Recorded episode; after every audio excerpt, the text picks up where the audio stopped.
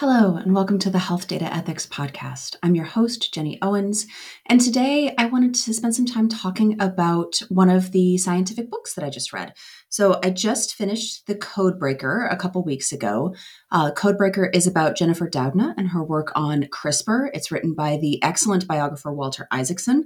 And I actually read it as kind of a counterpoint to Walter Isaacson's new book about Elon Musk, because as I was reading through his Elon Musk biography, I found myself kind of getting crankier and crankier about how science how um how do i want to put this how cavalierly um elon tends to treat science as if it can be done by one person and a proof of concept is the same as proof uh, which is not really the case and I, I got really angry at walter isaacson um, not really angry. I got I got irritated with Walter Isaacson for taking Elon so much at his word, right?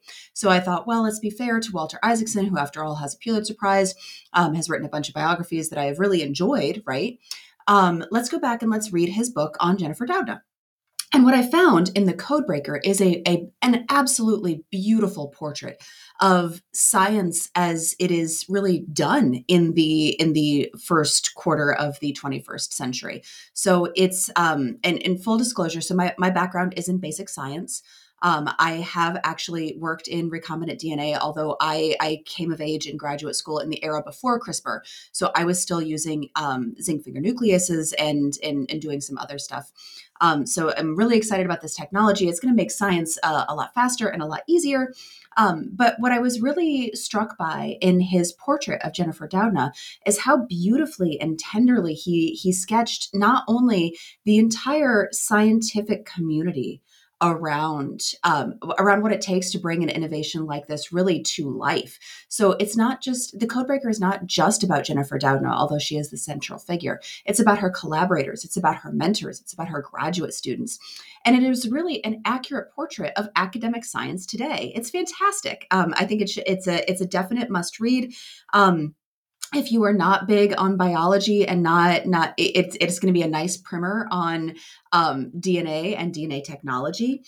And one of the things that I really appreciated was that Walter Isaacson took not only a deep look at the academic scientific community around the CRISPR technology, but he also took the time to place CRISPR technology and the concerns about CRISPR in the context of the recombinant DNA panic and the the G, the overall ethical conversation about gene editing. I thought this was really interesting. So uh, again, I, I, I came of age post recombinant DNA panic. So the recombinant DNA uh, kind of moral panic is a, a, hallmark of probably the mid to late 70s um, when we were still, and when I say we, I mean science was really figuring out how can we can, can we synthesize DNA, right? We understand the structure. Can we make it ourselves? Can we can we genetically modify organisms to study them better and to understand what this uh, what this important biological molecule does better?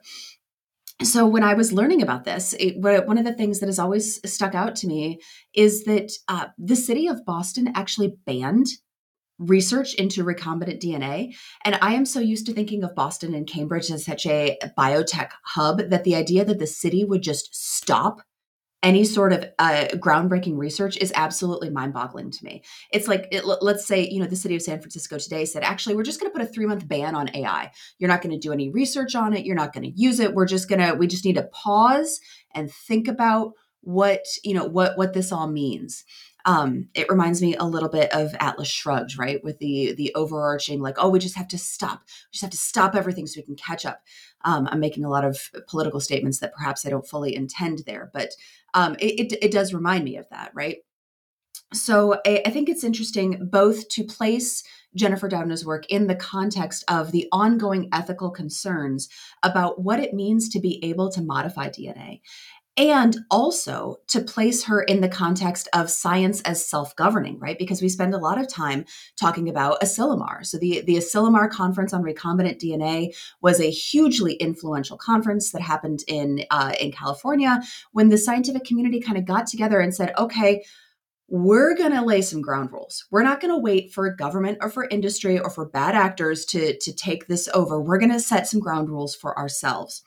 Um, and in the context of CRISPR, uh, Jennifer Doudna was actually instrumental in reconvening kind of an, I think they actually called it Asilomar 2 to talk about okay, well, now we have better, more precise tools for gene editing. We have a technology that could, in theory, be used in human cells. Um, I don't believe it had been tried at the time. Um, the the timing of Asilomar two and the uh, the babies that came out in China. Um, I, I, I would need to go back and, and double check. But anyway, the the the technology is possible to use in human cells.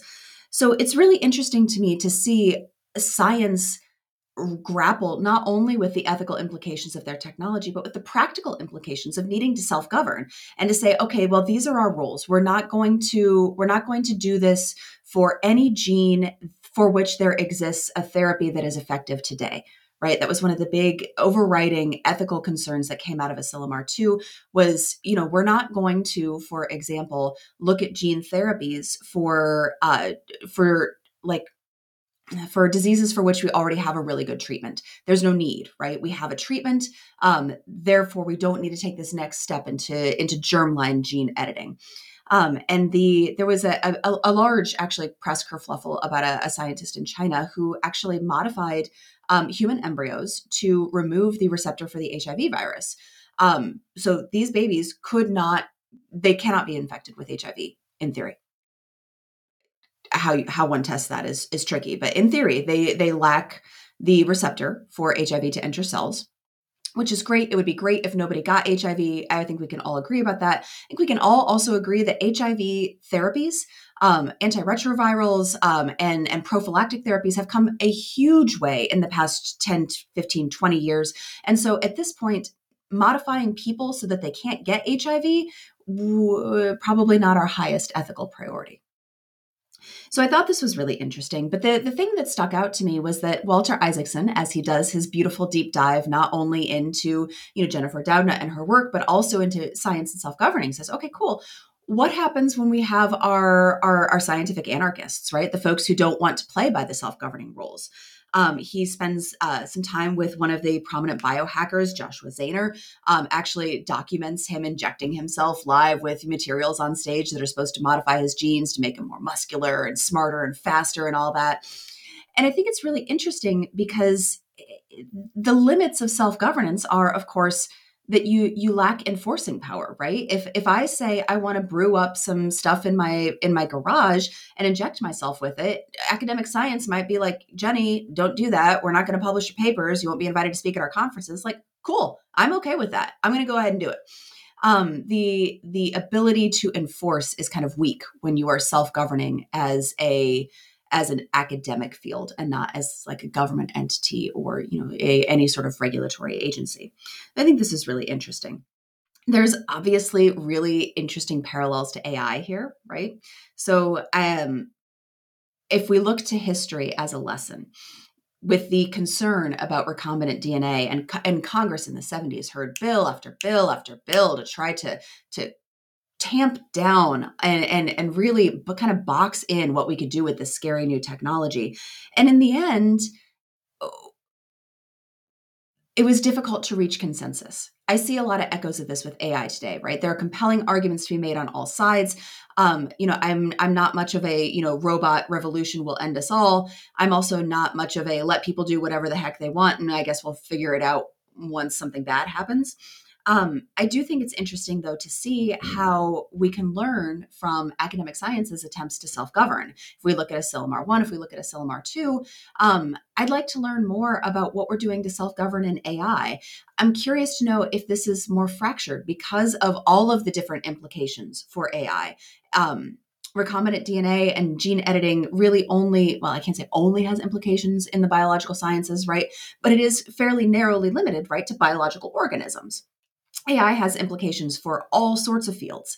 I'd be curious to see if we were to put together a broad self governing principle, what would that look like?